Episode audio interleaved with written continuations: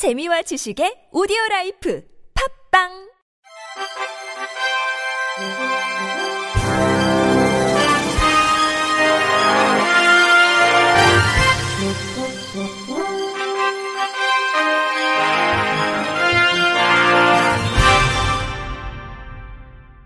청취자 여러분 안녕하십니까?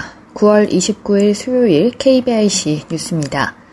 삼성전자가 지난해 214억 원을 장애인 고용 부담금으로 납부한 가운데 5년간 총 748억 원을 납부해 해당 기간 1위를 차지했습니다. 송옥주 의원이 대기업 진단 장애인 의무 고용 현황 및 장애인 의무 고용 미희행 민간 기업 고용 부담금 자료를 분석한 결과 국내 상위 대기업 집단의 장애인 의무 고용 이행 비율은 2.38%로 33개 대기업 집단 중 4군데만 고용 의무를 준수하고 있는 것으로 나타났습니다.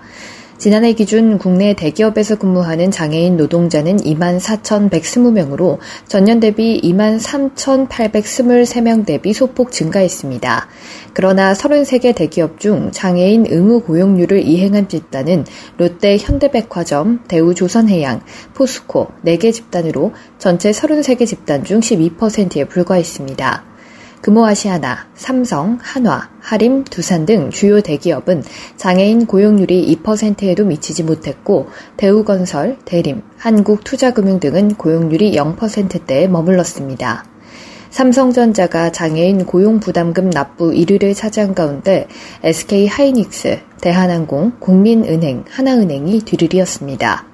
송옥주 의원은 코로나19로 어려운 상황 속에서 장애인 노동자가 소폭 증가한 것은 긍정적으로 생각되나 여전히 장애인 고용보단 부담금 납부로 해결하려는 기업들이 많다며 중소기업보다 상대적으로 여력이 있는 대기업이 보다 적극적인 자세로 장애인 의무 고용률을 준수하기 위해 노력해야 한다고 말했습니다.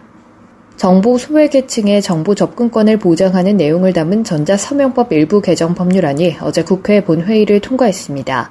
현행법에 따르면 과학기술정보통신부 장관은 가입자 및 이용자의 권익 보호 대책 등의 사항이 포함된 전자서명 업무 운영 기준을 정해 고시하도록 하고 있지만 운영 기준에는 장애인과 고령자 등의 접근성을 보장하는 규정이 마련되어 있지 않습니다. 실제 새로 출시된 일부 공동인증서 모바일 앱을 확인한 결과 대체 텍스트 등 장애인을 위한 접근성 지침을 준수하지 않아 음성 지원을 통해 이용해야 하는 시각장애인은 관련 앱을 사용할 수가 없는 상황입니다. 김 의원이 발의한 전자서명법 일부 개정 법률안은 과학기술정보통신부 장관이 고시하는 전자서명 인증 업무 운영 기준에 장애인과 고령자 등의 정보 접근 및 이용 보장에 관한 사항을 추가해 정보 소외계층의 정보 접근권을 보장하도록 하고 있으며 위원회 대안의 발의 내용이 그대로 포함됐습니다.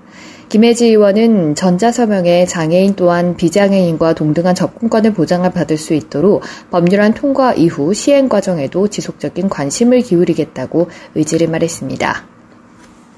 최근 5년간 사립대학교 5군데 중 4군데가 장애인 의무 고용일을 이행하고 있지 않은 것으로 드러났습니다.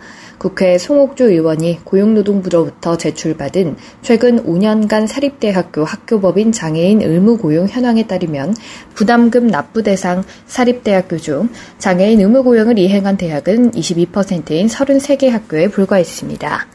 특히 2018년 33%였던 이행률에 비해 10% 이상 감소했으며 5년간 사립대학교가 납부한 부담금은 1,581억 원으로 2016년 223억 원 대비 2020년 390억으로 75%가 상승한 것으로 나타났습니다.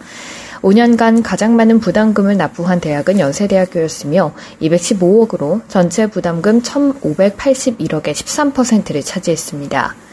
이어 한림대학교가 104억으로 2위, 고려대학교가 101억으로 3위, 한양대학교가 81억으로 4위, 건국대학교가 65억으로 5위였습니다. 송옥주 의원은 장애인 고용에 모범을 보여야 할 국교육기관이 고용을 이행하지 않고 부담금 납부로 의무를 외면하는 것은 심각한 문제라며 국립대학뿐 아니라 사립대학도 교원 양성기관 평가에 장애인 의무 고용 이행률을 반영할 수 있는 방안을 강구하겠다고 말했습니다. 소소한 소통이 9월 28일 세계 보편적 정보 접근의 날을 기념해 쉬운 정보로 된 이해하기 쉬운 장례식장 예절을 제작해 선보였습니다. 유네스코가 2015년 선포한 세계 보편적 정보 접근의 날은 누구나 원하는 정보에 동등하게 접근할 수 있도록 함께 노력하는 날로 유엔 총회가 2019년 결의안을 채택해 기념일로 제정됐습니다. 이해하기 쉬운 장례식장 예절은 부고, 발인 등 비장애인에게도 낯선 장례식 관련 용어를 쉽게 알려주는 한편 조문 방법과 장례식장 에티켓 등을 이해하기 쉬운 글과 이미지로 설명한 자료입니다. 특히 관련 내용을 더 쉽고 재미있게 접할 수 있도록 모션 그래픽으로 제작된 영상은 조문하기 전에 알아야 할 정보와 장례식장에서 알아야 할 정보 등 총 두 편으로 제작됐습니다. 영상은 소소한 소통 유튜브 채널을 통해 공개됐습니다.